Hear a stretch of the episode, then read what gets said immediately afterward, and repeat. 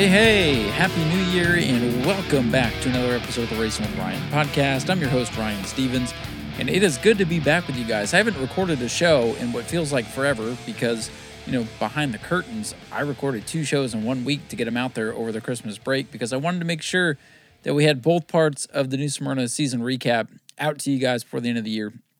And I really want to thank my guests the last couple weeks. Uh, Corbin Merrill, who did a great job with the Little 500 this past week um, Dylan LeBeau and Eugene Tuminello, who I expect big things out of in 2024. And uh, speaking of that, hey, we're in 2024. It's race season, and uh, we got some racing to talk about, some live racing. We made it over to the Auburndale Speedway for the Cars Racing for a Dream charity race over there. We went to the Sunday portion. We were not in attendance for Saturday. Uh, we will recap Saturday's results on the third segment because uh, we do have around the state because some people are racing this week, and it's it's exciting to have live racing again. Um, even though you know Governor's Cup and some other things weren't that long ago. Um, also, as I alluded to, I uh, had some great racing at the Little 500. I just want to thank the the staff over at the New Smyrna Quarter Midget Association for just a, a great event and, allowing me to be part of it. Um, you know, I, when Rich Klauser calls you out of the blue and asks if you, if you'd come work at quarter midgets to to fill in, you don't say no you, you, you take the opportunity, even though I've really, I had never even seen quarter midgets before. So I was completely green. Uh, that's why I have the green lights in the studio today. Um, you know, I took that opportunity back 2020, whatever it was, um, because I, I, don't turn down uh, an announcing gig if it involves cars going in circles. Uh, if I can make it happen, and uh, I was originally supposed to fill in, but uh, you know, uh, it was so much fun, and, and, I put just as much effort into it as I would announcing a uh, a race at the big track. That they had me come back, and uh, I've been doing it ever since. And it's really a fun addition. I, I love seeing the future uh, of racing because it's it's a tough sport, man. You got to have you got to have that next generation coming up. And um, I know a lot of y'all whine about daddy's money and stuff, but without those kids coming up through the ranks, you don't have super late models. You don't have ARCA. You don't have trucks, Xfinity, and you know now even Cup drivers. So, um, just an awesome event. Uh, it's it's a three day show normally. Uh, this year it was four because we did have some uh, some some rain come in thanks to Mother Nature. That's what I was trying to say. And um, you know we had half a day get basically washed out, and then it was cold and damp and icky and everybody just kept fighting. I mean, the the the parents, the the workers, uh, the officials, the racers themselves, uh, they put on a great show. So I, I, I hope that some of them listen to this and just understand that. Uh, I, think they do such a great job with the quarter midgets out there, especially during Little 500. Um, it was just run so well, despite all the challenges and having to come back an extra day. Um, honestly, when they made the call that we are going to extend into Saturday, when we still had a whole round of main events to go, um, listen, if I had to be up there till one in the morning calling races in the cold, that's what I'm going to do. But I think it was the best move because we came back uh, Saturday to finish this thing off, and everybody raced their guts out and raced pretty darn clean. It was it was really good. Those kids, I'm telling you, they are very talented. I, I think about me playing little league, and I'd get excited when uh, I would get a base hit or I'd get on base and these kids are going out there winning races against you know 10 12 cars uh, against some really really fast cars from even out of town so um, yeah it was just really good the, the first bit of it is on FloRacing if you want to go back and watch some of it it's kind of a static cam where you can kind of pick what you want to watch and um, they were unable to come back on the fourth day due to the the scheduling and whatnot but um, yeah, it was just really good. So I'm glad I got to do that. Then I got to go to Auburndale this weekend with Peyton. Uh, we're going to talk all about that on segment segment number two. And uh, actually, when I'm done yapping here in the intro, I have a special guest again this week. Uh, a good friend of mine, a sponsor of the show, Mr. Steve Darling, the announcer at the Auburndale Speedway and street stock racer over there, um, plus sponsor with SRQ Taxes. He's going to join us here in a bit for. Um, listen, I, have already recorded it. It's a very good interview. Uh, you get to know Steve a little bit. We get to talk about uh, charity. We get to talk about some of the things that we do uh, together, some of the experiences that we've had together, and um, I think you all will enjoy it. And uh, that's all coming up here on segment number one. Um, before we get to Steve's interview, and I'll, I'll make this quick, um, it was just announced today that the red eye 50 50 does have a rain date this year uh, because Mother Nature does look iffy this weekend. Uh, Freedom Factory has canceled the SRL Sportsman race already.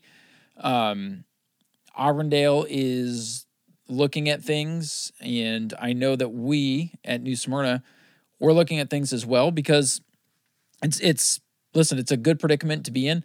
We're having drivers come down for the red eye this year from all over the place. Uh, just announced today, just registered today.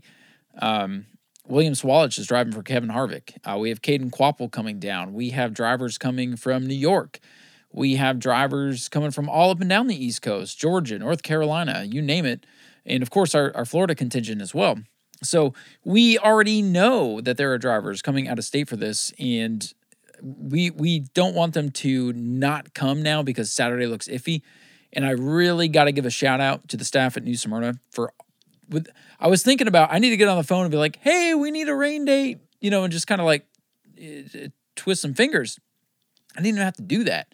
I got a phone call this afternoon. Uh, this is my first day back to to normal work, and I got a phone call this afternoon and I was excited to answer the phone when I saw who it was because I'm like, oh, is this this has got to be good news? And uh, sure enough, the the staff at New Smyrna had already come up with a contingency plan. I know it's not ideal. We want to race on Saturdays. The the red eye is always the you know basically the first raceable Saturday of the year, uh, as long as it's not like right on New Year's, because uh, most people are too hungover anymore to to want to go racing, um, myself included.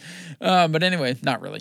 Um, but yeah, we we, we want to go racing on Saturday, and we're hoping that with it being this early, that the forecast will improve. Even if it does rain Saturday, maybe we can get it in Saturday night. But if not, um, we we wanted to have a contingency plan in place, and they have that in place. So if in fact Saturday is unraceable, we are going to try for Sunday afternoon uh, with racing starting at two.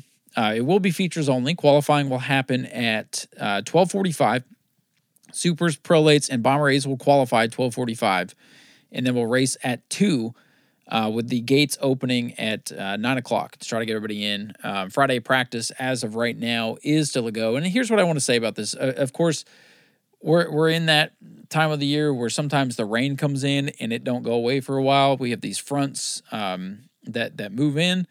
And like I said, sometimes they kind of saturate things. Um, if you look at the forecast one moment, it says, hey, you're going to be clear on this day. And then it says, oh, it's going to rain this day and it's going to rain this day. And then, hey, it's not going to rain. So it's still too early to tell, but I really just want to, before we get to the interview with Steve, just really say how much I appreciate the fact that the the track they they'd been closed for the holidays, but already they got together and did this because they know how important it is with the drivers coming down that they feel like them coming here one way or another is going to pay off. So um, kudos to New Smyrna for having a plan. Um, I hope we race Saturday night because that the red eye is meant to be under the lights.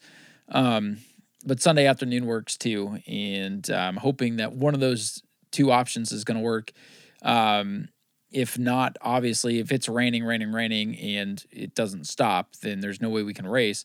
Here's what I can say: they they want this race to happen, and we have two scheduled opportunities at this point to try to make it happen. So that is our goal this weekend is try to get this race in if Mother Nature will allow us to. There's we control a lot of things. And this is one way to control some stuff. And um, I'm hopeful that one way or another we get this thing in. Um, I hate to see tracks that are already having to cancel fun events to start the season. So uh, it's tough. Uh, what, what is it? El Nino that we're in this year? La Nina? I don't know the difference. Um, as a weather person, I, I should, but I know one of them means rain, and whatever one we got, it's it's raining a lot. So um, we're we're gonna try our best and uh, try to get the show in. We do have the banquet coming up in two weeks on the 13th. We have family fun night on the 20th. Hey, I'm just saying, if this weekend's a wash, there is a week at the end of the year.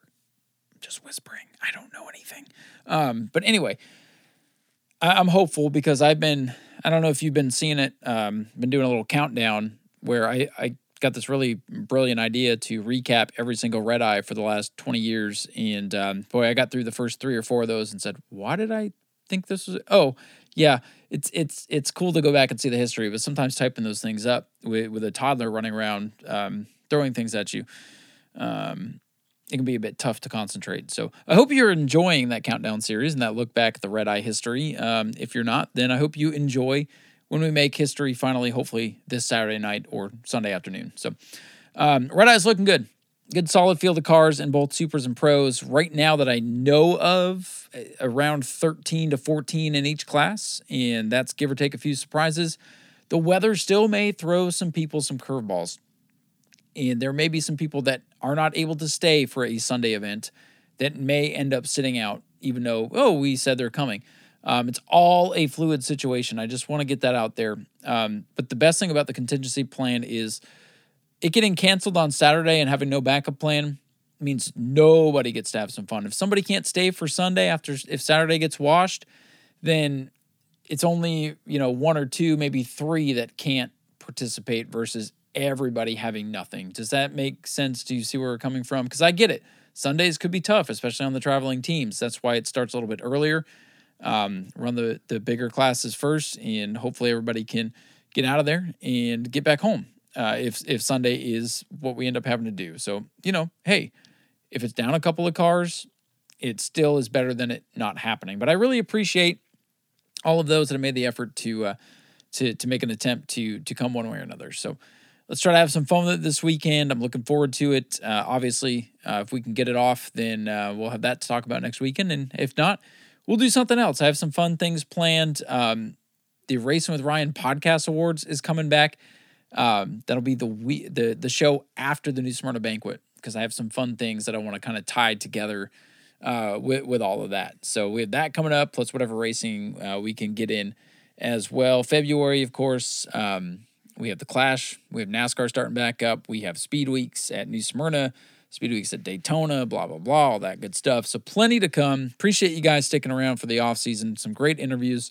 And um, if you haven't listened to the New Smyrna season recap the last two weeks because of the holidays and things get crazy, like I said, we have interviews with Dylan LeBeau, Eugene Tumanello, Corbin Merrill, one of our young quarter midget drivers, and um, season recaps. So go back, check those out. In the meantime, we do have a special guest, and I want to get to them because uh, this first segment is going to be long winded here. Um, but uh, calling in here, we have Steve Darling, the announcer from the Auburndale Speedway, co host of the Hot Mic on Wednesday nights, where yours truly chimes in, and um, street stock racer as well. And he'll race anything as he explains his inter- as he explains in his interview.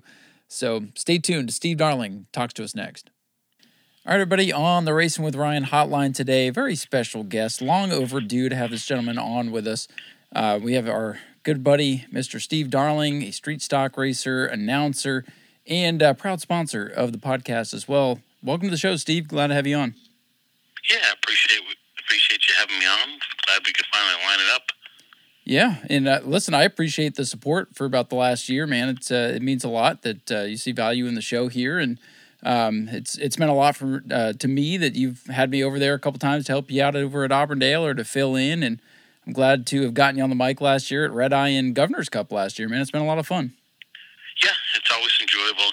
I don't get an opportunity to get out to, to many other tracks, and, and when I do now, to have an opportunity to have one of the best seats in the house is pretty cool. It really is. We're we're kind of spoiled with our job. We get to sit up there, watch the races, and talk about them, and um, it's really a lot of fun. So I want to start. Uh, I, I, know a lot of people have probably raced against you or have heard you over at Auburndale, but uh, what got you into the sport of auto racing? Well, um, my dad uh, in upstate New York, um, within probably 100 miles of where he still lives up in New York, there's probably 20 or 30 dirt tracks. So we had, you know, we had our pick of, of places to go in upstate New York.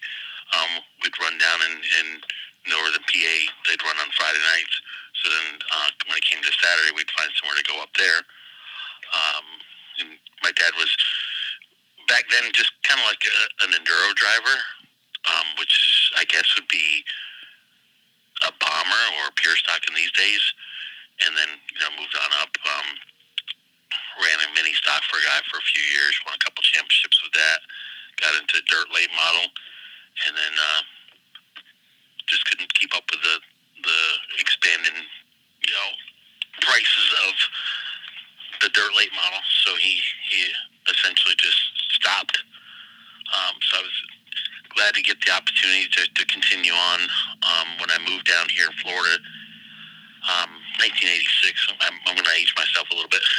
1986. I moved down to Florida. Um, and I, I was pretty young then, but I would still go up to New York in the summers and race on dirt with him with an old beat up Pinto. And then I would come, you know, when I got a little bit older, run on asphalt down here at uh, mostly DeSoto. Um, I, I did have an enduro car that we would run uh, a couple times a year, run them down at Charlotte County Speedway, run it at DeSoto, run it at Ocala when it was uh, asphalt. So, and then just uh, had a couple different classes over the years: mini stocks, pure stocks, bombers. Um, ran a dirt modified up in New York a couple times. It was pretty cool up there. It's that's a lot of horsepower right there for sure.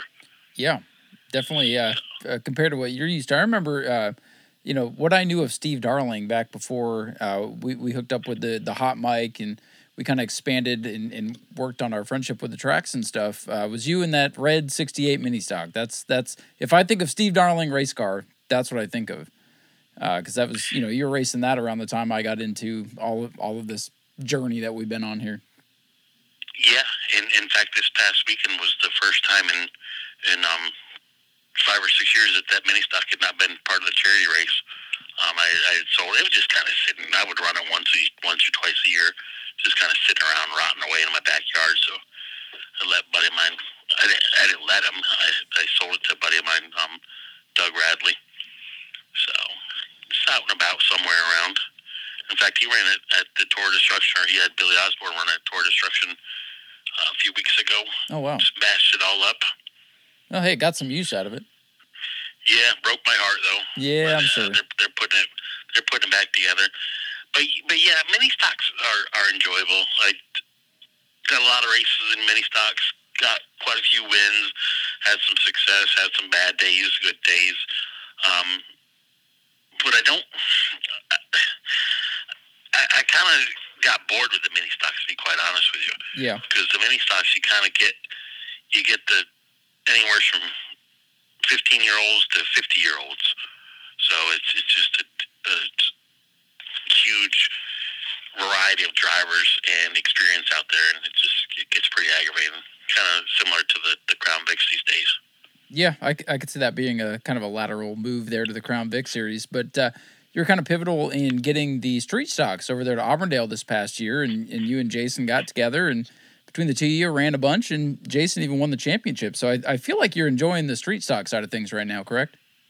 Oh yeah, for sure. There's there's nothing like that. The horsepower of a street stock in the in the the rear the rear wheel drive, all the power coming off the right rear, as opposed to the right front uh, with the mini stock. Yeah. So it's it's pretty enjoyable. Uh, we we struggled quite a bit with the cars this year, but we pretty much have them dialed in to kind of where we we want them, and um we've got 17 races at Auburndale this year. Nice. So this 2024 season, which is um, well, that's what we asked for, but it's a little bit too much to bring two cars to 17 races because um, street stocks aren't much different than a sportsman. Yeah. When it comes to needing tires and fuel and everything, um, we do run 25 lap races, so we, we can get it two, sometimes three races out of a set of tires. Well, and you'll probably factor in factor in a couple of rainouts. It's bound to happen with how rainy it's been lately. But yeah, man, that's a that's a chunk of a season right there. But it will keep you busy between announcing and, and racing. You're gonna be uh, you're gonna be looking forward to that off season in the summer. Yeah, for sure. Uh, we've got a, a huge schedule outside of the street stock of Auburndale. We've got basically January 6th, um, this coming Saturday all the way up to the next charity race, December 22nd, with yeah, the exception so of the summer months. So it's quite a bit. Your season just ended, and it's now just going to start here th- this weekend, hopefully, if if Mother Nature allows. But um, I, I remember you were kind of in the mix here after Dave Westerman passed. Um, I filled in a couple times over at Auburndale, and then Rick Bristol took over for a little while. And then um, I think he announced there for about a year or so and then they were kind of going with whoever could help fill in. I would fill in from time to time. Jake Wilson filled in a few times. I think Austin filled in a couple times. Um, what got you to uh, to think about going up there and start announcing?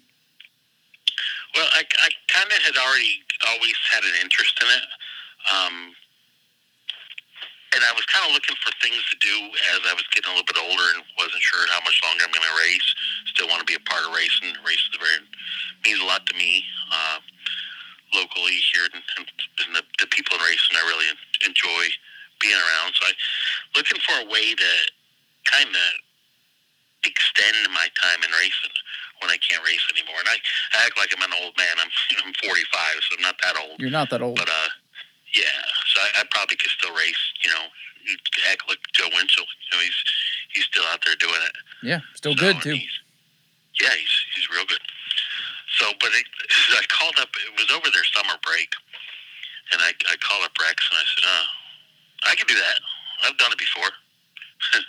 I'd never done it, mm. but uh, I told him I'd done a It's a good way to sell yourself. Races. What's that? That's a good way to sell yourself. Yeah, yeah. But even listening to myself um, two and a half years ago compared to, you know, just this past Saturday or sun, Saturday and Sunday, it's, it's a huge difference. I hear it in myself, and and and there's still a lot of room for improvement. The more and more that I work with Jake Wilson, um, when I have opportunity to work with you, Austin or Matt, I always just pick up something that you guys do. Uh, the good, the good stuff, of course. Yeah. Well, we all have unique things that we do in different styles, and you know, some some people are a lot more out there. Um, you know, me and you, we might be a little bit more laid back, just kind of talking about what's going on and get excited when we need to, versus going out there and try to make the show about ourselves. Um, which hey, there, there's nothing wrong with with somebody who's a little more energetic, or you know, for lack of a better term, but um, I, have noticed the difference uh, too. The first couple times you announced, I mean, you gotta you gotta find you gotta find your groove. You you gotta get comfortable. You gotta get used to it. I mean, my whole first couple of years, I people would always talk about me as as the new guy. Still, I'm like, I've been doing this for three years. I'm not new anymore, but I still knew that like, yeah, I'm still learning this whole thing. I'm still finding my voice, still finding myself, and um, honestly, doing this is one of the the things that helped break me out of my shell. I used to be this really, you know, kind of shy, reserved. I'm still shy. Uh, I used to be this really reserved guy who just kind of kicked back, kept to himself, and now I'm involved in this whole crazy thing. So it's you know, to me, it's a it's a great skill to have to be able to to talk to people like that and to entertain a crowd like that on a weekly basis. So um, I was just interested in in how you went from being in the race car. Obviously, you love the sport, which is like the number one thing you need to have to be a good announcer. Um, so it's it's cool that you just you know you, you saw an opportunity and said, "Hey, that's something I want to do." Because that's how it happened for me. I had never done it before. Saw an opportunity, took it, and here I am, all these years later, still doing it. So um, it's it's pretty cool. And, and you being a, a race car driver, um, having that perspective in, the way you can explain things when something happens versus me just like, oh, he can't get it started. You're able to be more technical and kind of explain to everybody why they can't get it started. Um, I remember you teaching me about uh, the Crown Vics one night we were working together and, and how it takes them. Like you see them spin out, and then I was kind of like, oh, they always just stop on the racetrack. And you explained to me how things worked and how it's hard, you know, get them spun backwards. It's hard to get them going. So it's cool that you have that racer's approach to to what you do, and you're you're still racing too. So um, I, I, think you, you have a very unique uh, delivery and unique knowledge that maybe some of us other announcers don't have. Yeah, I, I appreciate that, and I, I really enjoy it. And from the same aspect, coming being a racer and now announcing, I kind of kind of I've got an opinion on quite a few guys. Yeah. Um, so I've had to learn to kind of keep. Nobody's there to hear my opinion, obviously, and I'm not there to disrespect anybody either. So I, I you know, I, I deliver what's on the track, right. and that's it. Right. That's unless unless I see something. I mean, unless I see something blatant, blatant happen, then I say I call it out. Well, you know, there's a difference between saying, "Oh, you know, driver 37 dump driver 63" because that's what happened on the racetrack. That doesn't mean that you're calling out them as a person. It's just, hey, that's what happened on the racetrack. Now, if you went, oh, that no good son of a gun in, in car 37, he's a piece of crap. You should even see what he does in the pits every week. And, you know, there's a line. You know, we, we call what we see on the racetrack. And sometimes I, I remember I grew up listening to Dave Moody at Thunder Road, and he would just be like, "Get that hunk of junk lap car off the track to the pits where it belongs." And yet, you know, he means it all in good fun. And nowadays, you say something like that, and people get upset. And it's like, well, you know, we're, we're just being entertaining to the crowd. So I, I guess the, the point is we, we find the line and, and we walk the line between entertainment and, like you said, try not to just straight up offend somebody. Um, you know, that, that happens. It's going to happen eventually. But uh, yeah, you know, especially with you being a racer, you probably came into the booth, you know, with with some opinions on some guys, and then you had to kind of walk that back. Oh, uh, for sure, for sure. and my opinions have changed over Sure. over the years on, on people. You know, Same. I've been up there announcing. You you get to see, you know, a, a different side of them, and get to see, you know, more and more. Because I come up there with growing up in racing, I come up there with the the little bit of the knowledge of what happens behind the scenes, and I know, you know, the guy that's back there running 15th in a pure stock is giving it his all. He just Oh, may yeah. not, you know, have the money or the funds to, to be up there running with the top dogs. So Well, it's that's like what I kind of appreciate as well. it's like Joe Kleitz. He's he's trying just as hard as um, Mark Brote out there at New Smyrna and Mini Stock. They're all trying their damnedest, and and that's the thing about this level of racing. You have such a disparity between the guy who's got all the money and can go out there and blow everybody away versus the guy who's just scrapping up change to get to the racetrack to go out and have fun. So it, it's kind of interesting um, the the dynamics there, and uh, I'm sure you've you've kind of taken a different perspective to racing since you started working as an announcer because now you've you've probably seen things from the pit side. Now you see things from the other side of the racetrack. Has has your mindset changed at all since you've you've started announcing? Oh, for sure, for sure. I, you know, I was, I was one of those spoiled racers that kind of thought that the, the racetracks were there to to bow to us, and, and we were there for them. And then you know to just to learn about the racetrack operations and, and what it takes to run a racetrack these days. These racetracks are not making money yeah in 2023, 2024. The money's not in racing anymore.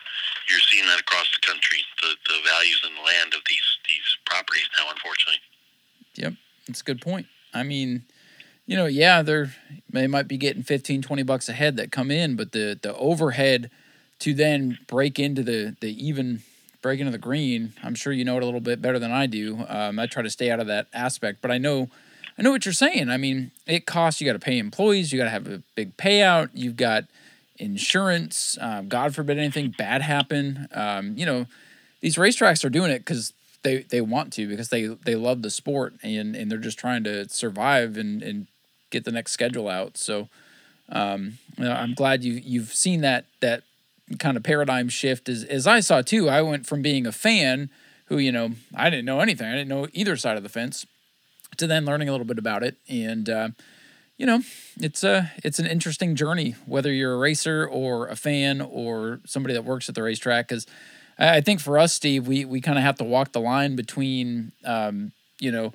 praising the racetrack and praising the racers, and it can be hard to do sometimes because sometimes you look like you're kissing somebody's ass, and you're really just trying to you know walk the line and, and make everybody feel good, and that can be that can be tough sometimes. But I did want to ask you, uh, you guys did have a very important race weekend uh, with the Cars Racing for a Dream charity race, and uh, you guys raced Saturday night and Sunday afternoon. Um, race, of course, postponed from earlier in December due to weather. Um, I- was there Sunday, had a great time. Uh, fantastic show, ran really efficiently. Um, looks like uh, cars raised some money, but how was the overall weekend? How were things from uh, from your point of view? Um, hopefully, uh, cars raised a bunch of money, and hopefully everything went well. Uh, besides from what I'm going to say later. No, for sure. It's it's always a, a great weekend with them, um, as they've been, been doing it for years, and you've been coming over there with announcing or spectating for years with it as well. Um, it was a, a, a pretty good show Saturday. Um, the weather was, by Florida standards, pretty chilly, Mhm. so I think that that hurt the crowd quite a bit. But the 50-50 Saturday was still over thirteen hundred dollars split. in Yeah, half. that's So, great. I mean, yeah. So the people, and, and to get people to come out and put money into 50-50 like that with today's economy, that's you know, it was it was huge for you know the charity to get Yeah. half of that, and then uh, hit auction items and you know a lot of other things going on. Um, but the the show Saturday was was really good. Um, I felt like it was is pretty efficiently run as well. Um, we ran features only. I think we were done by ten thirty. Oh, good. uh, which yeah, I appreciated that because the pits open Sunday morning at eight a.m. Yeah, yeah. You go take a nap and get right back to it. So, um, yeah, like, like I said, part of the reason I didn't come out Saturday, um, I, I had the kid this weekend, so um, that that turnaround was just going to be too much for her, and with, with the weather, if I was just by myself, I would have braved it. But um, I, I've always loved the charity event. I've worked the last couple. Um, it was nice to just go as a spectator this year, and I actually went up to uh, to Kim and uh, gave her a hug, and, and it was nice to see her again. And I'm like, yeah, the last couple years I've been working during this thing. Uh, this year, this year I'm not. And I, I, I gave her a small donation. I, I don't have a ton of of disposable income these days, but I, I just I said, look, you know, I, I appreciate this event. Uh, I'm glad to be here. Gave her a little bit of money. I bought a few raffle tickets, um, and honestly, I didn't even care if I won or not. It was really just so the the charity got uh, got some good money because that's what the weekend was all about. The race cars and, and the race on the racetrack. It's it's it's secondary to the the purpose of the event. I'm glad to hear that it sounded like um, even Saturday, if if the cold weather kept some people away, that it, it was a uh, purposeful event for for the charity, and I'm I'm glad that that uh, that whole thing is continuing. And we did get to see some great racing too. Yeah, for sure. On on Sunday was was great as well as you're alluding to. Um, it to get people to come out on a Sunday afternoon is is, is a challenge, Mhm. um, which you you may face, may or may not face this week. Yeah. Because you got the the church crowds, you got the family people, you got the they- just don't want to go out on on Sundays. Well, and people aren't really used to it either. They think it's Saturday or nothing around here. And um, yeah, Sunday show, unless it's Governor's Cup or Speed Weeks, is is almost unheard of anymore. I, I worked a couple uh, random Sunday shows over at Auburndale a couple of years ago that uh, on paper looked great, and I get to the racetrack and I'm like, there's like 25 people here. Not to knock, this is not a knock on the Speedway. It just it just didn't really resonate with with the crowd. Same thing with the Friday shows you guys tried last year. Great idea, in my opinion. They just never had enough time really to catch on. It was such a new idea that that people just weren't, in my opinion, very aware of it. And uh, it's tough. It's in the industry, like you alluded to, when um, people are closing gates and selling property to turn into houses or strip malls or whatever. Um, it, it's hard to just justify opening the doors for no reason anymore. So. Um, I'm glad that a two day show like this, um, whether or not the stands were completely full, Sunday's crowd was very good. People seemed to be very into the racing as well and, and were very generous with their donations. So, um, you know, I'm glad to see that with, with the with the struggles that we face these days. I'm glad that it's still a viable option for for the charity and the fact that that Rex and Colette are are willing to, you know, once all the bills are paid, to give over give over whatever is left uh, to the charity. So I don't know, man. I, I'm telling you, when when Kim was giving her speech as a as a dad now, um, I couldn't even imagine what people that, that are going through these things with their children. I, I just couldn't even imagine it. I, I almost started to tear up because I had Peyton with me, and I, I looked at her, and you know, she's a perfect little girl, and I I just started to think, I'm like, I couldn't imagine being one of those kids down there. I couldn't imagine being their parents and and seeing people come out to support a family who's really struggling. So, um, you know, not to get all sappy, but uh, that that's my favorite part about the racing community is sometimes we might butt heads with one another, and sometimes we want to, you know, screw track A, screw track B, but at the end of the day, we're all a big family, and um, there's a lot of good and a lot of purpose that goes into this besides just turning left and, and burning gasoline. Yeah, and, and that's why I think it's important to, to what you and I, or you and I, and um, Matt and Austin do with the Hot Mic show. Yeah. We just try to show that we can we can work together uh, collectively as announcers. Um, what the track owners and officials do, we can't control that. But, Right. You know, we we show that we can get along. Plus, we I need you guys quite a bit sometimes. Yeah, and uh, I listen. Getting together on, on Wednesday nights with the hot mic and, and chatting with you guys is one of my favorite things to do. I mean, I, I don't care if there's 50 people watching us, two people watching us, no one's watching us. It's it's kind of fun to just kind of hang out and talk racing with some other people, get get some different opinions because we all have different opinions on things, and it's it's fun to get that out there. And it's it's been a really fun journey. And you know, we, we have a little camaraderie. In like you said, if the owners don't want to get along, well, to hell with it. Uh, there are other people involved in the racetrack that are getting along, and it, it's fun to venture over to Showtime, support Matt, and venture over to Auburndale. Have you guys come up to Smyrna? Uh, one of these days we'll have to go dirt racing with Austin, even though um, you know that's a kind of a different avenue from what you and I are, are used to these days. But yeah, man, it, it's it's been a fun ride, and it's it's just it's great to get together and actually hear about what's going on at these racetracks. There's a lot of the a lot of good things going on, whether we see them or not. Yeah, and and I'm like a lot like you. I think because I'm not opposed to going back to Citrus. Just need to find a time in Yeah. my schedule when Same here. there's an opening. Yep. It, it seemed like any time that I might be able to get out to Citrus last year, it was either rained out because everybody was rained out, or there was a big show at Auburndale that I went over to, or we went down to Showtime. Um, I think all the all the racetracks in Florida, whether you agree with the owners, whether you know, I, I think they're all worth supporting uh, because we're we're losing, like you said earlier, we're losing more tracks than we're getting. So. Um, I, I I think what we have going on uh, between us is, is definitely good, and um, I hope more people uh, tune into this year's uh, Hot Mic show because I, I think at the end of the day we have a lot of fun with it. Oh, for sure. And you know, to get an opportunity to cover NASCAR as well. Yeah. You know, we, we kind of, like you said, get each other's opinions on it. So it's it's I- pretty cool. I think we have fun with the NASCAR stuff because it don't really matter what we say because those guys aren't coming after us. But it is it is fun, and um, I I always like it when one of, one of us goes off on a tangent because sometimes one of y'all says something that we all really want to say and uh, we're afraid to. So um, yeah, ch- tune into the hot mic because sometimes we do drop the opinions and um, it, it's you know I I say it on, on this show all the time. If you really want to get the in depth knowledge of what's going on at these other tracks, you got to tune into Hot Mic and hear it from the horses' mouths. So um, that's like I said, it's been a fun journey. It's it's really been cool. I remember um, Steve the the first time I really ran into you back in the day. I think we were both doing a live stream on our phones, and we kind of ran into each other halfway through, and it's kind of like an Inception sort of deal. And we were oh, just like, yeah.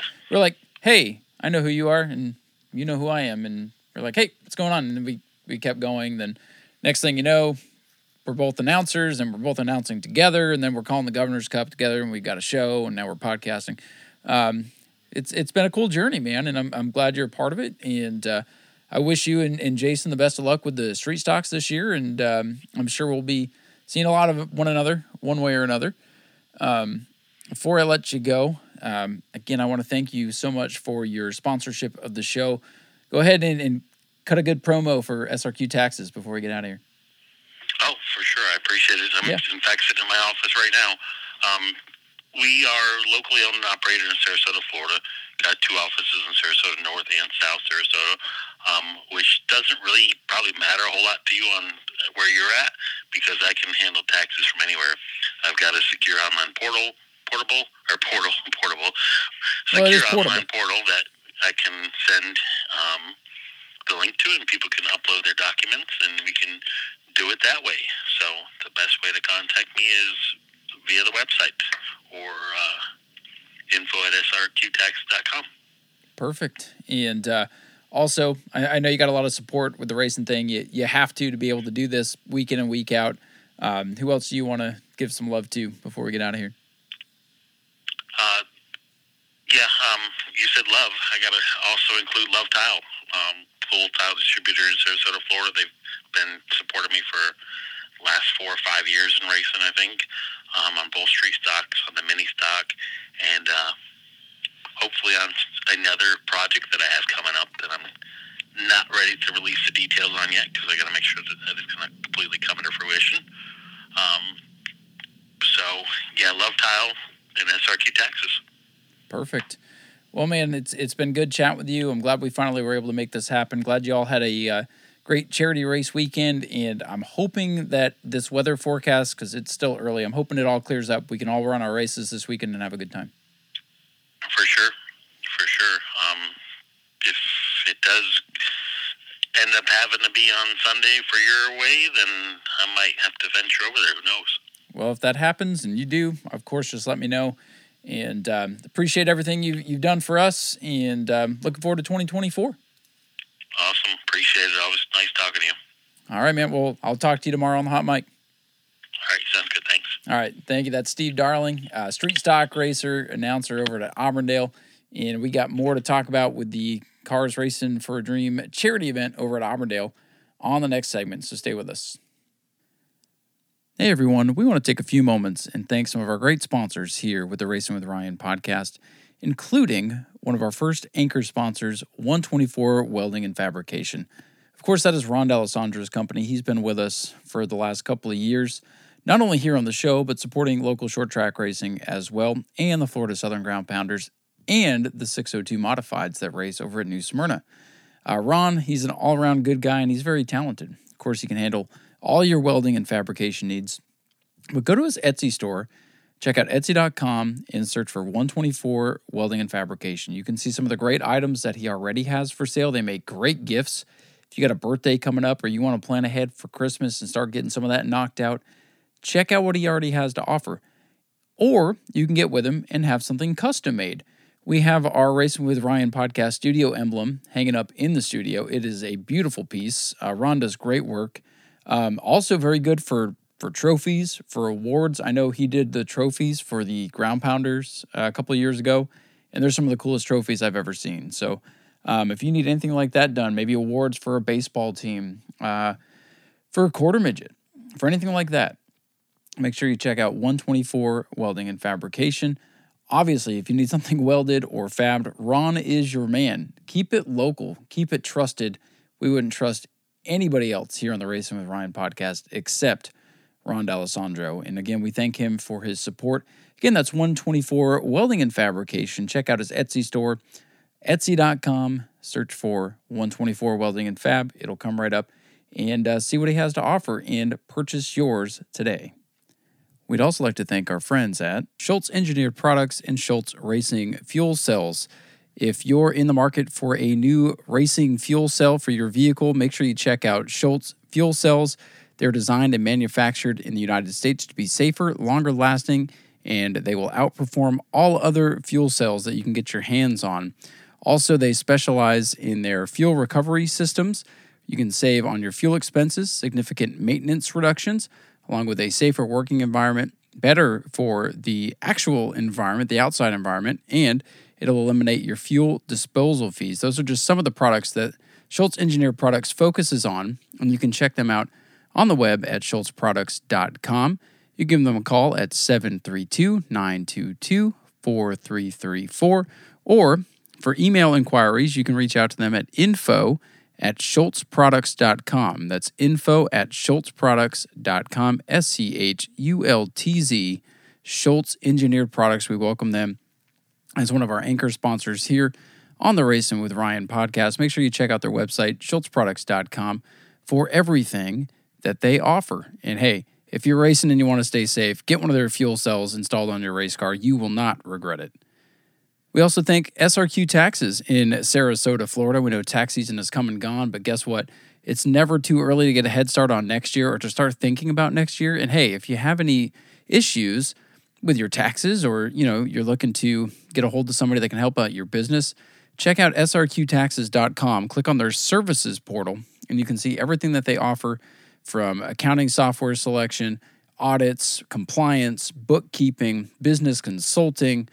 Um, they do estate and trusts. They do financial analysis, statements, IRS representation in case you have any issues. They even have a notary public on hand for all of those documents that you might need notarized. And of course, tax preparation and planning. So make sure you check out srqtaxes.com, located in Sarasota, Florida, or you can uh, get with Steve Darling at the Auburndale Speedway. He'll be happy to help you out. SRQ Taxes coming on board as another one of our anchor sponsors here on the Racing with Ryan podcast. We also have a, a couple of supporters that we would like to thank. Of course, um, we have our anchor sponsors, and then we have those that just support the show. And we got to thank Ken Copley. Of course, he is our EMOD sponsor, but we want to thank him for his support here as well. We'd also like to thank Doug Samian with Do All Lawn and Tree Services. He's come back on board as a supporter of the Racing with Ryan podcast. So if you need anything done in your lawn or if you have any overgrown trees on your yard or lot, make sure you contact Doug Samian. Get a hold of him and he will take care of you. Again, big thank you to Doug Samian, big supporter of the show here, driver of the 04 Superstock. And if you'd like to become an anchor sponsor or a supporter of the show, just reach out to us here on the Facebook page or you can give us a call at 321 356 2934.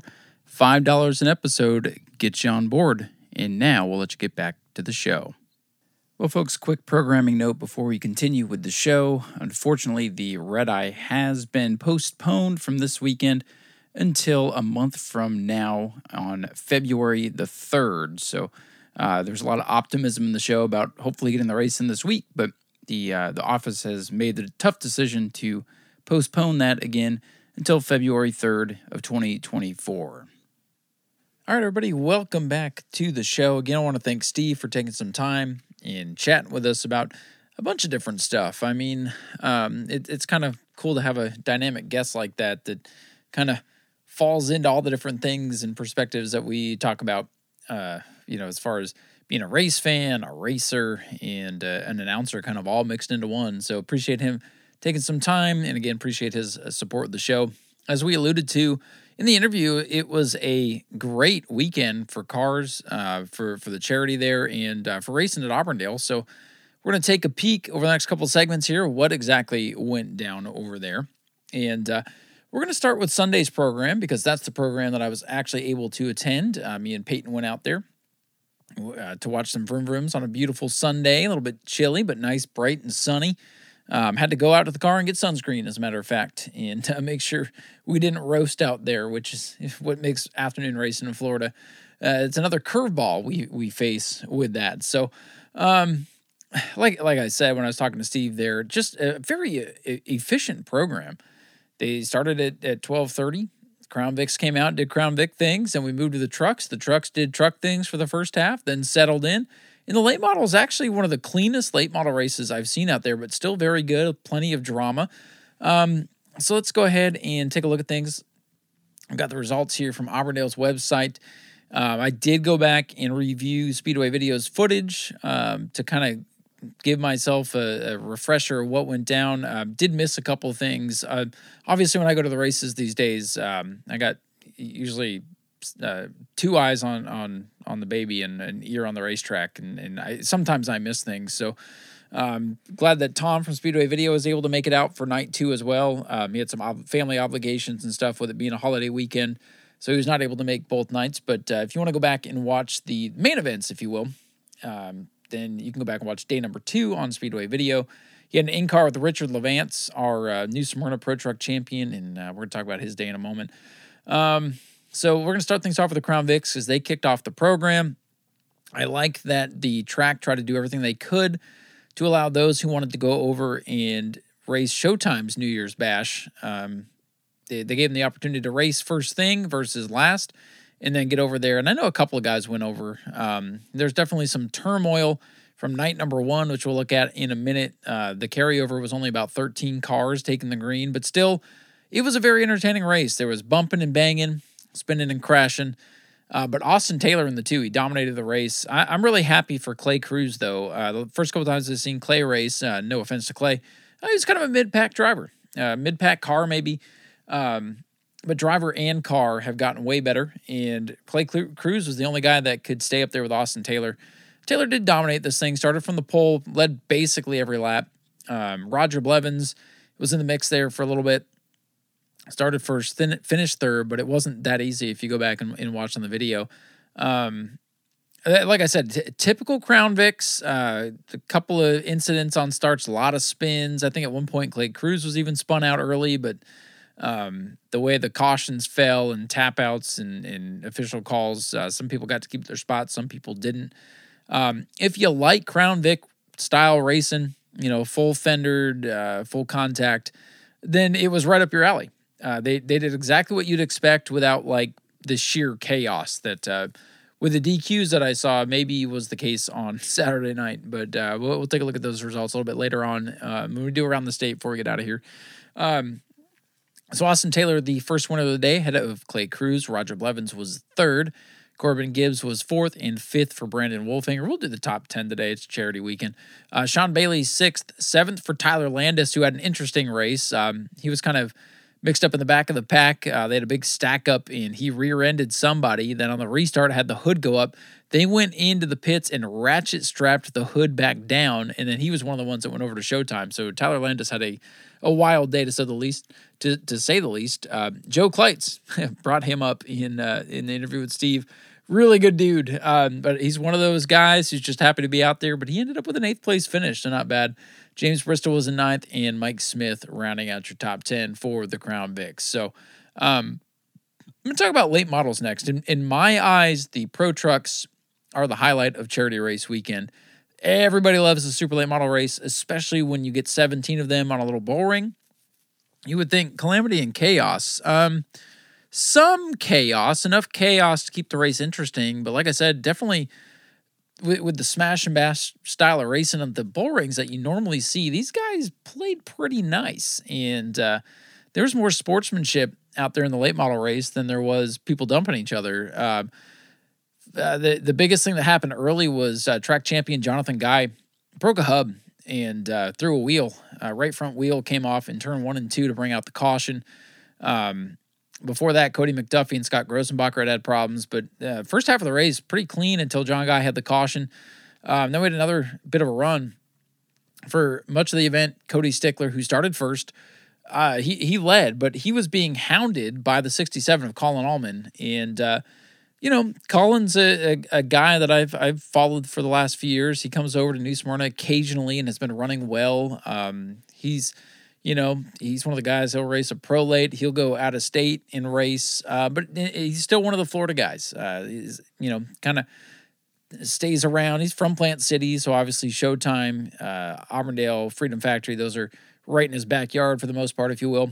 Uh, but when he ventures up to New Smyrna the last couple of times, he's done well. He hasn't really had the luck that you'd hope, but uh, on this day, he was able to stay in the in, in the tire tracks of Cody Stickler and um, make things very interesting, especially towards the end. So, like I said, not a whole lot of smashing and crashing to talk about, but the race at the end got really good. The last 10 laps are definitely worth going back and watching on Speedway video.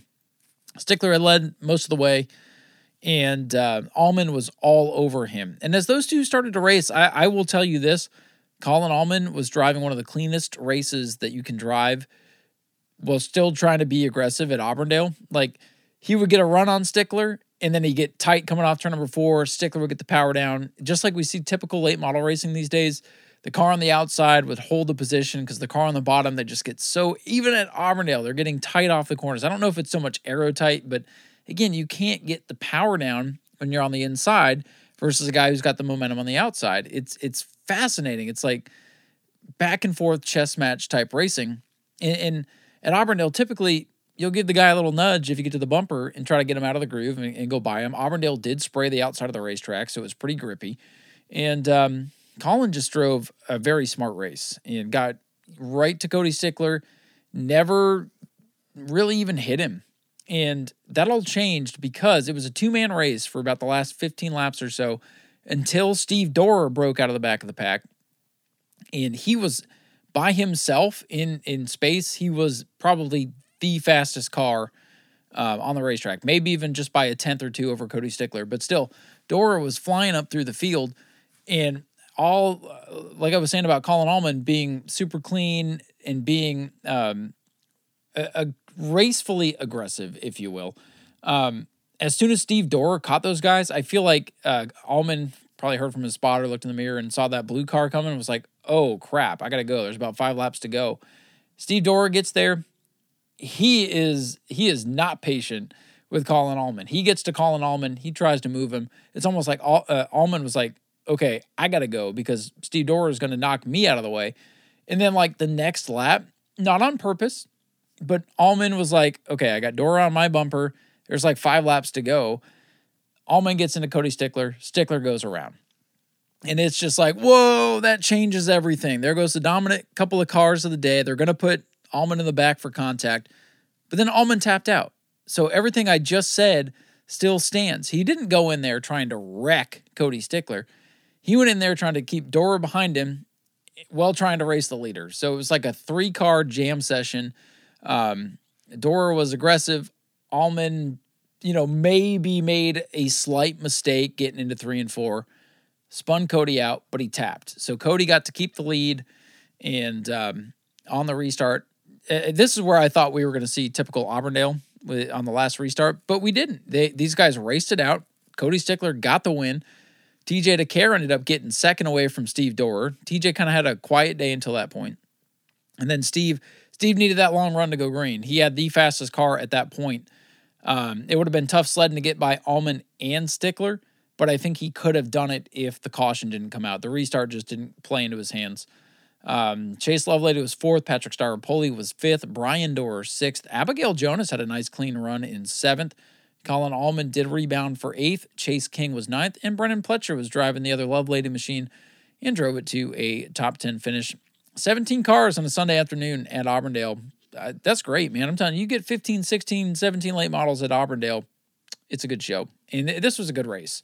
Uh, this was a very good pure race, uh, dominated by Cody Stickler, who was dominant out there for much of the 2023 season, uh, driving one of the quote unquote house cars, if you will. Um, so good race here. So let's talk about the trucks, man. It was uh, a great field. I mean, a banner field of pro trucks, 20 strong for the charity race. I mean, the best charity race I've ever seen. I think they only started like 13 trucks that year. And truck racing has had a resurgence here in 2023. New Smyrna, Freedom Factory, Auburndale, Showtime, Citrus, you name it. They're getting good field of trucks, um, numbers wise and competition wise. You know, you might get a 13 truck field, but eight of them can win you might get a 20 truck field and 12 of them can win. That is how good the truck fields have been. It's not just a bunch of junk out there. These guys are, it, this is good. Truck racing is alive and well, and it's great to see. It's such a cool division, man. It's like um, sportsman ish type cars, excuse me, with, with, you know, an aftermarket truck body on it. It's cool. It's good stuff. It's fun. Um, Qualifying was interesting because Cody Brinson came out and originally set fast time. His time was tossed. Um, Pre race, they brought the trucks out for staging. I actually was able to talk to Richard Levance for a little while. He signed a hero card, gave it to Peyton. And I was like, where did you end up starting, man? Because they rolled into the front of the field. He goes, I don't know. I qualified eighth. I think I just missed the invert because it was seven. I don't, he didn't realize at the time that Cody Brinson had been DQ'd. So I think Richard was like, know, they just rolled us out. Here I am.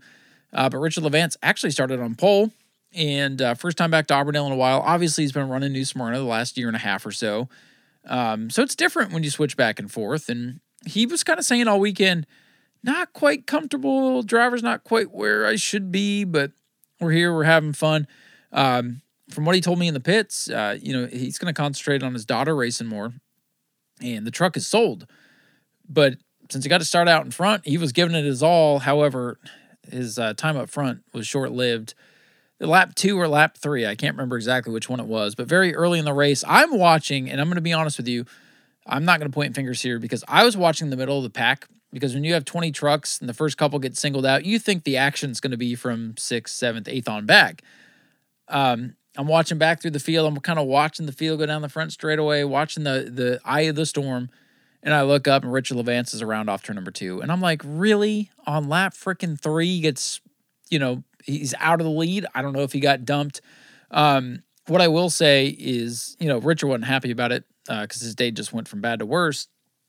But Cody McDuffie, who was a truck behind him, actually replied, in, in my opinion, very professionally to Richard's Facebook post and said, Hey, you know, I didn't get a chance to talk to you afterwards. I'm sorry about how both of our days ended up going because this went bad for McDuffie too. Um, he's like, you know, I'm not sure if I just got on the gas better than you, if you, you know, caught your truck, hit the brakes, and um, I definitely didn't do it on purpose. So there was some contact between Cody McDuffie and the 99 of Richard Levance. Um, Richard goes around, McDuffie gets sent to the rear of the field. So already the top two trucks on lap three are in the back. So that handed things over to LJ Grimm in the 72 um, is driving a very special truck. Uh, of course, LJ's father passed away recently. Um, in, the numbers was a, I, I love it when people do this a, a, a tribute collage in the numbers uh, of years past from from a lost family. I, uh, back a few years ago when, when Margot raced a powder puff race, one of her friends put together one of those with, with her mom in it, and and she put it on the race car. I, stuff like that is just super cool. It's like a very subtle touch, and uh, the the hood was decked out for LJ Grimm, so um, it was a special day for LJ Grimm, and once he got out in front, Uh, and I'll just go ahead and spoil it right now. He was unbeatable. When LJ got out in front, I don't know if dad was looking down, gave him that extra horsepower or whatever, or if it's just LJ going out there for dad and just putting a whooping on the field. Because that 72 truck is a new truck. Um, it, it's out of Travis Rowland's stable, so we know it's going to be good. Uh, Travis always brings good products to the racetrack. And um, like I said, LJ was just all day when he was out in front. Like they, they couldn't touch him. And, and this was a great field. Like I said, 12, 13, 14 trucks that could have won this thing. Um, but going back to Richard Levance for a moment, um, after he went to the back, I was chatting with the guys, and it's kind of like, yeah, the 99 is going to be in protect uh, protect mode at this point. The truck is sold. He's gonna he doesn't want to damage it, so you know he's probably just going to let the field thin out see what he can get. Um, he was just kind of hanging around the back, and you could see, you know, Timmy Walters was coming up through the field. Timmy had a great run. Uh, Timmy started in the back. He was going forward, and, and Richard was just kind of just kind of there. And it's again, he was trying to protect the truck. Um, however, the leaders were closing and he was trying to stay on the lead lap. He eventually went for a spin in turn four. That brought out another caution. And then on the restart, the inside lane just checked up. It was accordion effect. I think the 07 of Martins was in this. Uh, but Richard Levance just, he had nowhere to go. When, you know, a truck three, four, five rows up, you know, stacks up the the lane, you can't see through them. Richard plowed into the back. I think it was the the 55 of uh, Palmer Hag that he got to the back of and knocked the radiator knocked the radiator out. Um, Speedway Video had the uh, the roof cam on the 99. It sucks for Richard, but it's a crazy shot. I mean, he just he gets in the back of Palmer, shoves the hood up, and then the water sprays all over the place. It's pretty dramatic footage, actually. Um, you know, not for Richard, but to see that happen so quickly. Um, so now, you know, Richard's got the the truck sold. He's going to have to do some work on it or um, give the guy a discount, I guess. But it sucked for Richard. I was pulling for him. Obviously, the new Smyrna track champion. If I go somewhere else, I'm going to root for our track champion and support them for their support of us all year long. But there were some other um, drivers that came to New Smyrna throughout the year that were up in the mix, a la Jeffrey White, Cody McDuffie. I know he only raced once or twice this year, but I still count that. Wilson Martins, Maria Martins, uh, Timmy Walters, former bomber champion. We had plenty of, of you know, for us New Smyrna fans, uh, we had plenty of drivers to pull for. But again, you, you just you couldn't you, you couldn't not be happy for LJ Grimm on this day. I've never seen the emotion from LJ. So to kind of get through this truck race, um, kind of a crash fest early on, and then it settled down. And I think before halfway, the, the field was like at 12 and it started at 20. So attrition definitely came into play as it always seems to do in, in truck racing. But uh, yeah, LJ just, man, he had, he had the field covered. He held off Jeffrey White, who is no slouch in anything he drives. I mean, second in points in the prolates at Auburndale. Let's see, former truck champion, I believe. Um, Emod wins out the wazoo lately. Jeffrey's a, a hell of a hot shoe. They got a new motor in that 41 truck. He was rolling. Um, but yeah, LJ. It was LJ's day. He went out there and won one for his dad. Uh, very emotional in victory lane. Uh, again, in, in, the interview with Steve, um, listening to Kim Scheffler talk about the the kids that they were raising money for this weekend, who just have these terrible things that you wouldn't wish on uh, anybody. In, in these kids and these these families, and then you see kind of the the opposite. You see LJ get out, who has lost someone, um, in that raw emotion just pours out of this big, tough, burly dude. Um, yeah, you just I, am down there in Victory Lane, and that's when it all kind of came together. Uh, that's when I, you know, really got up close and personal with the truck to see the the, the tribute. Uh, I knew his dad had passed, but then that's when it hit me the tribute, and I'm like, oh man, okay, this moment, this isn't just LJ Grimm won the the charity race. This is a huge moment for LJ Grimm, and um, he composed himself very well. I like that he showed the emotion in his interview but still was able to uh, honor dad, you know, and muster up that strength to uh, to give a great interview. It was just it was a feel good day over there at Auburndale in the sunshine, beautiful Florida sunshine, and uh, I would just say uh, a, a, happy end to 2023 as they were racing on New Year's uh, New Year's Eve here. Um, LJ Grimm gets the big win. Congratulations again to him in Travis Rowland Motorsports. Uh, Jeffrey White in second, Wilson Martins third. Cody McDuffie fourth, Corey Bigley in fifth, Bray Holmes, who's driving for Mike Kohut in the 11, was sixth, Jackson Denton It says 124, but I believe that was the one truck. He was seventh. Eighth for Todd Haig, Tim Walters, and Grant Thompson, your top 10. Again, big shout out to Timmy Walters, um, finally getting that truck up to speed and having a good run. Um, other notables here uh, Cody Brinson originally set fast time. He went to the back of the field. He finished 12th. Uh, Carter Brown, 13th. He had issues. Palmer Hag, the leading rookie of the year at New Smyrna, he was 14th. Don Duval made the trip over. He was 15th. Um, Richard Levance had to settle for 18th. And Brennan Pletcher, yeah, I, I forgot to talk about this. Uh, Brennan Pletcher, an uncharacteristic uh, last place finish. Uh, he was caught up in one of the early wrecks, I think on like lap five or six, seven, eight, something like that. Had a truck get into his rear coming off the corner, flat tire, and that was the end of his day. So, yeah, normally you see Brennan Pletcher up near the front in these things, and he brought up the rear. That, like I said, just a, a tells you about how good the fields were. Um, but yeah, just a very solid uh, main event charity day over there at the Auburndale Speedway. The charity event, always one of my favorites. I've worked the last couple.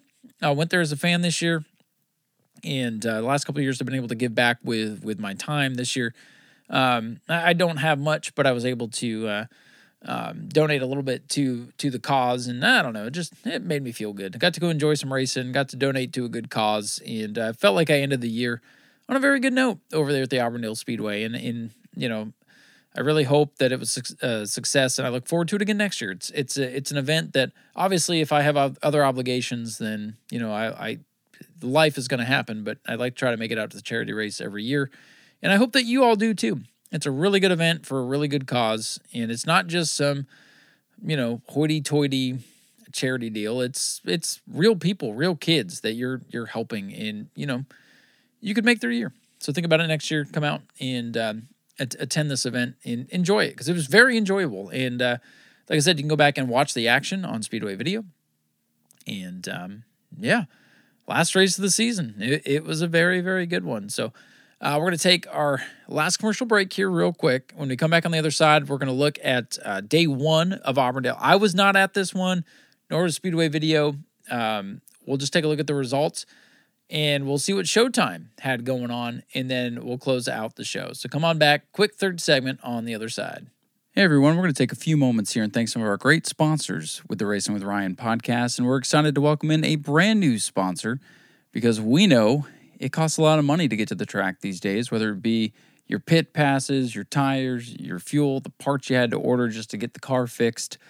We know it's expensive, so we welcome on board the sponsorshipseminar.com. Now, we just had JR Longley on the show just a couple episodes ago. We got to learn all about JR and his expertise on the sponsorship side of things, and that's where the seminar comes in handy. So visit the sponsorshipseminar.com.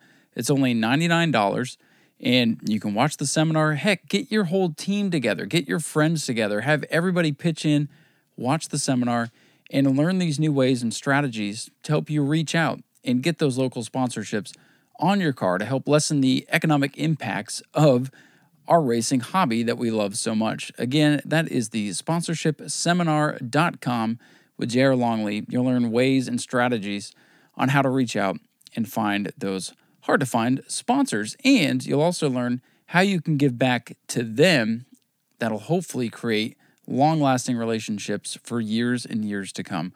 Once again, that is the sponsorship seminar with J.R. Longley.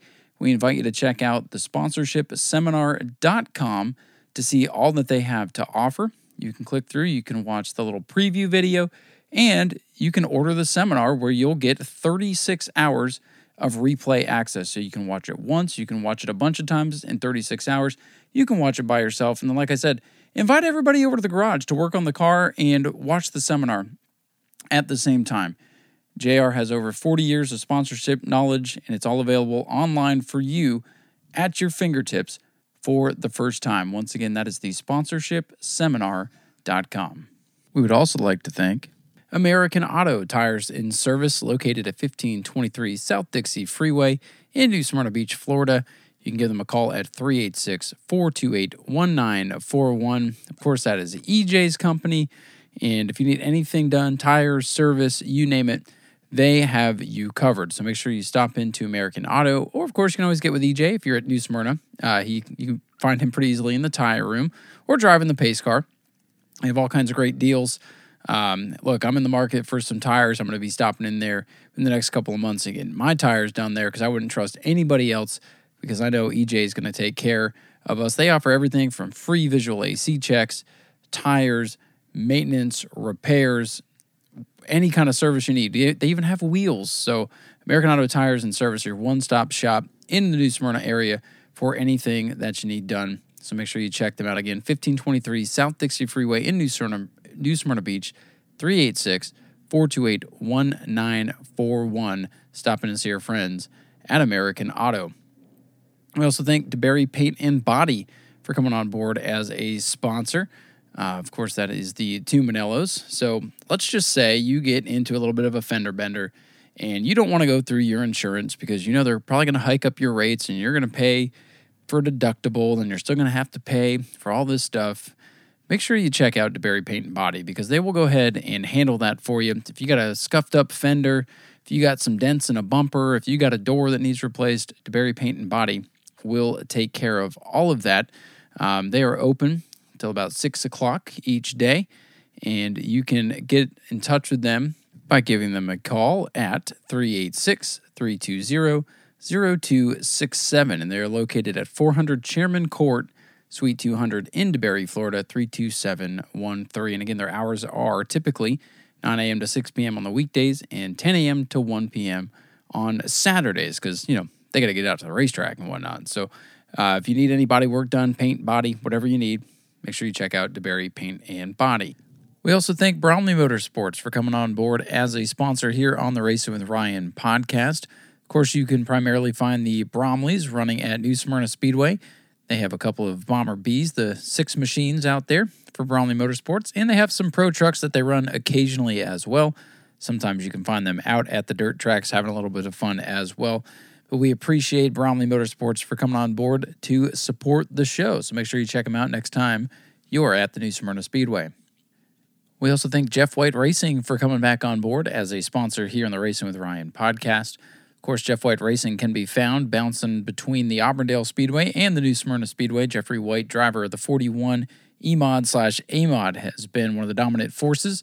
So if you're looking to get on board with a good racing team, Make sure you check out Jeff White Racing and check them out at the Bull Ring at Auburndale and the big track over at the New Smyrna Speedway. We thank them for coming back on board and supporting the show. And again, if you'd like to come on board and become a sponsor or supporter of the show, we only charge $5 an episode, and you can do as many or as little episodes as you like. One episode, 100 episodes, you could do a season. It's completely up to you. You can sponsor a division. Whatever you would like to do, we are open. Um, just message us here on the Racing with Ryan Facebook page or give us a call or text us at 321 356 2934, and we'll be happy to work with you. Thank you again to all of our sponsors and supporters. Now enjoy the rest of the show. All right, everybody, welcome back to the show. Let's wrap up the third and final segment here. I know this uh, show going to be a little bit lopsided, but that's the way it goes sometimes, right? Um, let's head on over to night number one at the Auburndale Speedway as they kicked off the CARS Racing for a Dream and charity race weekend, as uh, Steve mentioned on the interview. A little bit chilly, so that may have deterred a few people. I know, um, uh, honestly, I had, I had quarter midgets uh, still Saturday. Um, I could have left straight from there and went to Auburndale and made it in time. But with my kid, who I hadn't seen basically in, in three and a half days, um, decided to just scoop her up and have a nice low key evening in before waking up early again and heading out for Auburndale uh, Sunday. Um, so yeah, I did miss out on, on day number one, but it looks like a, a solid program here. Mini stocks, or I'm sorry, mod minis were in action. Chuck Frazier got the big win in car number seven. Of course, Nick Cummins right now is laid up with a leg injury, so we hope to see him back on track here soon. Chuck Frazier got the win, and uh, there's no slouches in the field. Uh, Jason Deaton was second, uh, Curtis Harrington third, Jason Lester fourth. So, I mean, he had some competition. Uh, Jason Rundell was fifth, Tim Seawright, Daisy Fuller, Jeff Firestone, Jay Zolciak, and Rob Taylor rounding out your field. So, solid field of 10 there.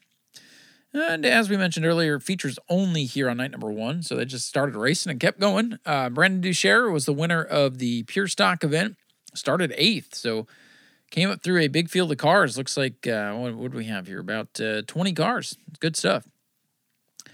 Uh, Brandon Duchère, the winner. Craig Cuzone made a, a rare appearance. He was in second. Daniel McLean in third. Good field, man. Not only in numbers, but in strength. Uh, Jamie Donahoe Jr. was in fourth. Fifth for Adam Briggs. Sixth for Dakota Weiss. Justin Ampspa. Ampspa? Yeah, we'll go with Ampspa. Was seventh. That's a new name for me. Tripping over my own tongue. Brandon Love in eighth, ninth for James Castleberry and Mike Gamache running out the top 10 again. 20 uh, of the pure stocks in attendance, and uh, that seemed like a pretty good race. I always love pure stock race. Uh, Hubbard Family Trucking A mods. Uh, let's see how many we had of those. 13 had a couple DQs. Bobby Mobley and Norm Dismuke were DQ'd. Bob, Bobby Mobley, man, he's becoming a, a, a tough SOB out there, isn't he? He seems to be involved in a couple of kerfuffles from time to time. Um, always been good to me, so no no issues there. James Jones, the winner of the AMOD race in the 32. Cody Durham was second. Brandon Duchère in the 99 was third. Some new names up there. Bray Gainey fourth. Jacob Wallace was fifth. Ronnie Abney sixth. Jacob McCordale in seventh. Eighth for Tom Zimmerman. Mike Smith ninth. And Jamie Castleberry rounding out your. T- Whoa, that's that's cool. Um, rounding out the top 10 uh, Jamie Castleberry, and Patrick Meninga was in the field. Uh, you want to talk about going from quarter midgets to to racing? Um, the Meningas are over at uh, Little New Smyrna for the Little 500 with um, um, with, with their son over there racing, and uh, Jonathan Meninga has been tearing it up over there at the the quarter midget track, and uh, I, I remember Patrick uh, briefly from when I first started. He ran a, a, sportsman a few times, and I was like, you know, some of these guys have disappeared from racing, and now their kids are in quarter midgets. So it it, it all makes sense. Rich Clouser, um, you know, Matt Dennis Wheeler, Patrick Meninga. Um, they you never get out of it. You never get all the way out of it. Anyways, uh, back on track here. SRQ Taxes mini stocks were in action. They had, let's see, 18 of them. Yeah, man, the, the great fields, great fields of cars for for the first night of charity. I know late models and trucks. The main events are on Sunday, but still action packed Saturday night racing, man. Um, Bobby Kelly Jr., the winner of the mini stock feature, William Kearns was second, third for Jay Roberts, Steve Paulton Sr. fourth, Greg Britt fifth, Stephen Osteen sixth, seventh for Dakota Cushing, eighth for Ken Larsh, Tony Davidson ninth, Greg Valdez in the tenth spot. I'm just seeing if there's any big notables down the field. Virgil Andrews, third um, in 15th. Not bad. Not bad. Uh, Crown Vics. So they had, wow, 18, 19, 20, 23 Crown Vics, five disqualifications. My heart. I guess there was some action on the racetrack. Maybe a couple of tossed for computers is kind of what I was hearing there through the through the grapevine. So things definitely got interesting. Um, obviously this would this will be better recapped on the hot mic this coming Wednesday. Um, obviously, when you hear this, you can go back and watch that if you don't watch live with us. Roger Blevins, the winner of the Crown Vic race over Mike Smith in the nine machine. James Bristol was third, fourth for Brandon Duchère. He did a lot of racing. Michael Fuller in fifth, Brandon Wolfinger in sixth, seventh for Ryan Walters, Paul DeFresney in eighth, ninth for T- Tanner Gibbs, and Ryan Thompson Jr. in tenth. You know it's a wild race because Joe Kleitz was eleventh. Um, let's look at some of the notables here. Tyler Landis, 14th.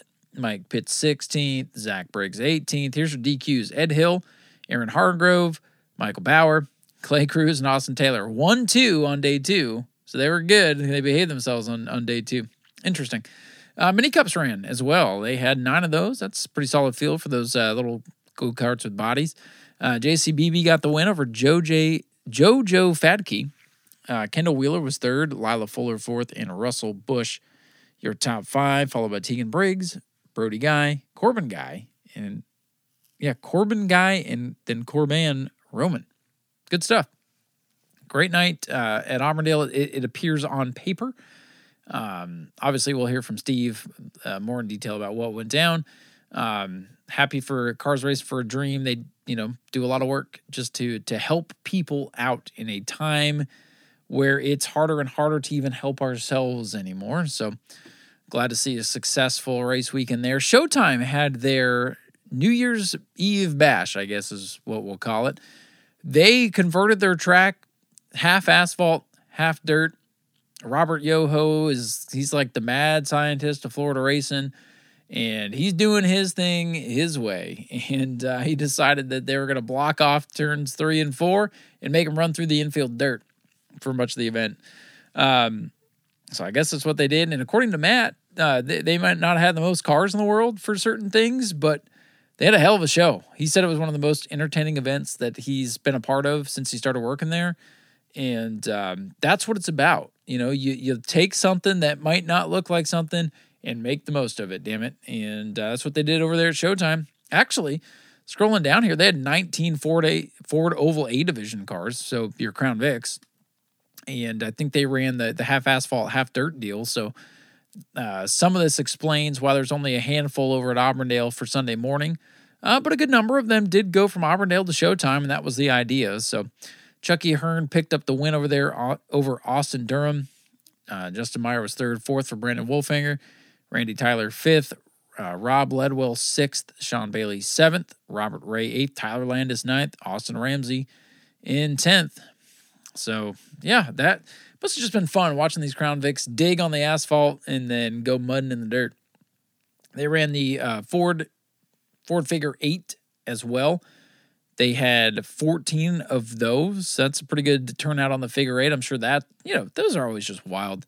Um, excuse me, I gotta yeah, clear my throat here, so this is gonna make great audio. Excuse me. I'm just trying to pad the runtime here. Anyway, um, Justin Meyer, the winner of the Ford Figure Eight. Uh, Joshua Ryan in second, third for Ryan Walters. Chucky Hearn was fourth, fifth for Kelsey Ecker. Uh, Mike Coleman Jr. was sixth, Robert Ray seventh, Ed Hill eighth, Rob Ledwell ninth, and Cody Williams your top ten. Again, I, I don't have much commentary on these races. I wasn't there. I haven't seen video. Uh, but again, Matt can give us a good recap on the hot mic on Wednesday, which I'm looking forward to recording with those guys in a in a day. School bus figure eights. Had eight of them. They had ten on the property. Eight started. Robert Yoho couldn't get his to start, unfortunately. He might be a mad scientist with crazy stuff, but sometimes mechanically it doesn't go his way. Austin Durham, the winner. Jody Henley in second. Third for Jimmy McLeod, who wasn't racing Crown Vics. Interesting. James Volk was fourth. Fifth for Kyle Courtney. And uh, again, you can find the full results on Showtime's thing. So they did a run what you brung, which I'm told was an enduro. I guess it was the half asphalt, half dirt style enduro. And uh, Matt texts us in, in the group chat, we only have eight freaking cars for this thing. And then he texts back later, but it was the best thing of the night. I guess they had a, a couple of guys wreck each other around the whole racetrack, which is pretty entertaining. Um, you know, it makes me feel better about the armadillos. You know, when you think of enduro, you think 50 to 80 to 100 cars. At least that's what you want.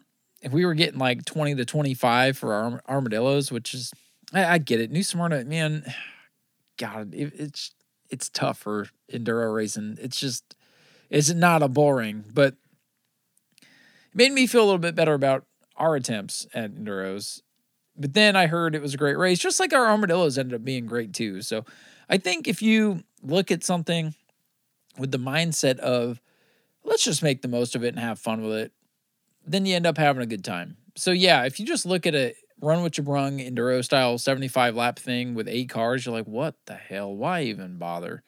Well, if you don't run the race, then you can't enjoy anything, right? So they ran the thing.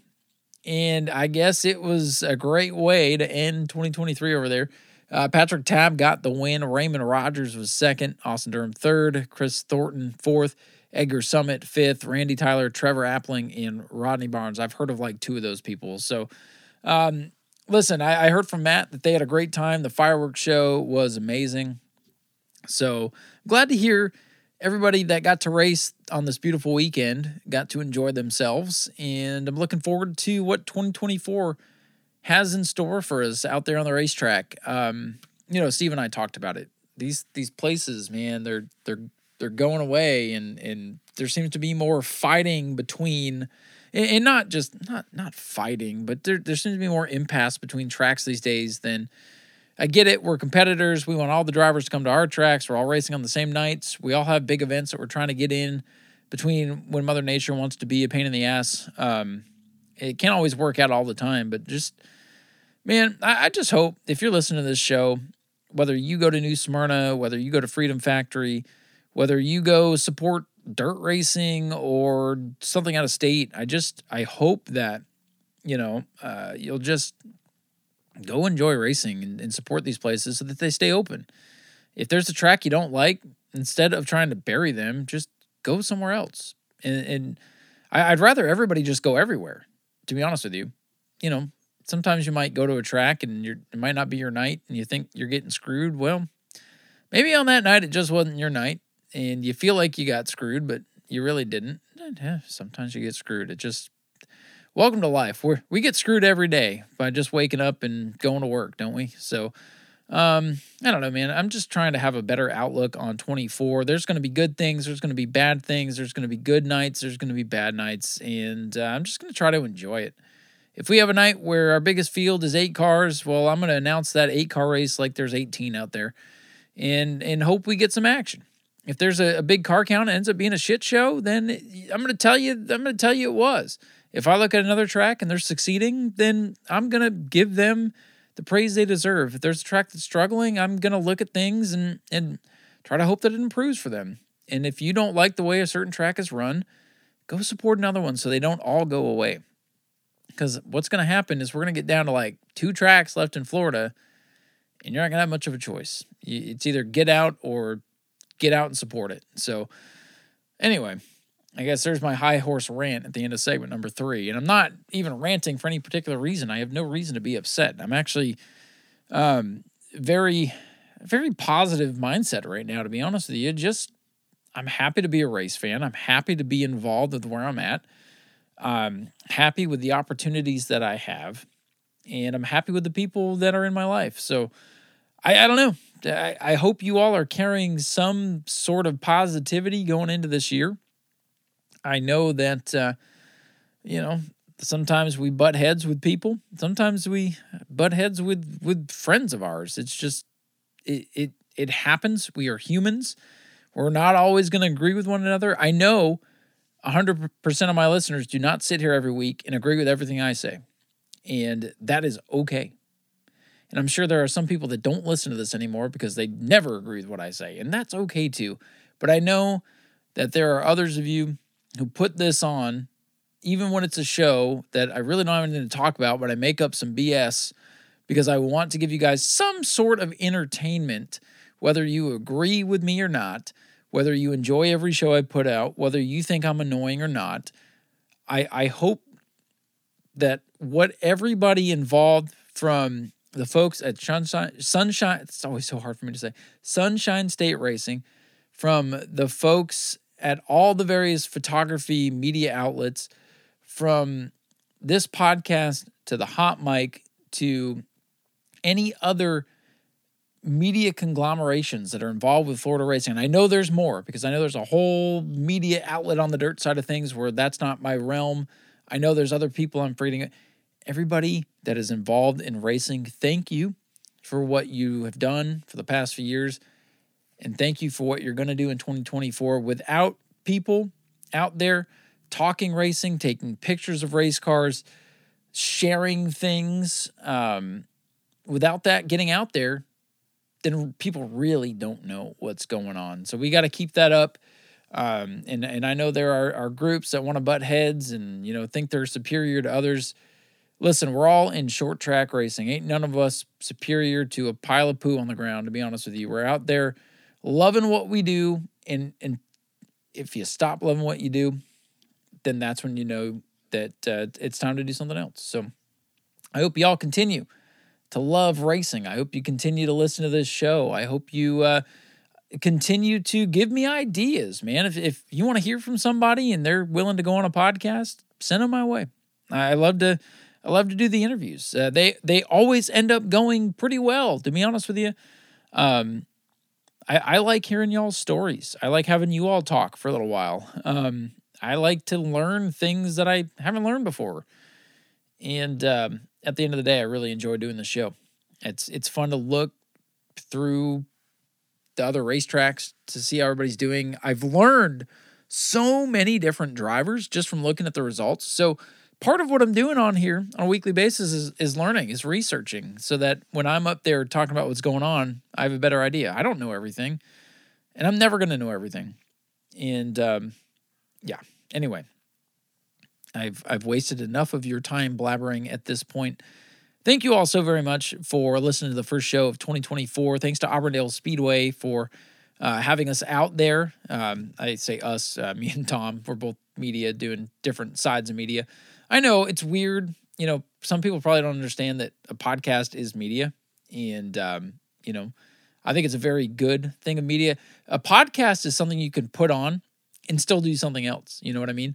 Uh, I listen to podcasts in the car all the time. I listen to podcasts while I walk around the neighborhood. I think podcasts are a great way to get things out there, to tell stories, um, to keep people engaged, even when their minds are going other places. So, anyways, that's um, yeah. I, like I said, I've wasted enough of your time. Thank you guys so much for for listening. Um, hey, got a uh, got a special. If you want to do a year long sponsorship, I'm to cut you a big deal. I usually charge five dollars an episode and give or take. Uh, you know, there's going to be a couple weeks where uh, real life happens. I might not be able to do a show. Um, I've been talking about doing this for a couple weeks now, so let me give you a freaking solid number on that. Um, let's just say there's there's 50 weeks in the podcast year times five bucks, 250. Um, if you want to sponsor the season, um, if you if you start sponsoring the season in January, I'll let you sponsor the whole 2024 season for 225. There you go. Um, 225 for the year. Get you an ad, whatever you want. Uh, you can come on the show anytime you want. Um, obviously, you can still do five bucks an episode. I know I have uh, some that need to renew, but man, I'm gonna keep y'all running through January just as a as a thank you for a great 2023 and a positive 2024. But yeah, um, full season of sponsorship for 225 if you want to come on board, and uh, obviously we can do we can do less. We, we can work out a deal. Just if you're interested in getting your company out there on a weekly basis on this show, let me know. We'll work something out. But thank you guys so much. Um, really excited for, for what's ahead here in, in 2024. With that said, take care of yourselves. We'll see you hopefully at the Red Eye this weekend. And um, goodbye and vroom vroom on.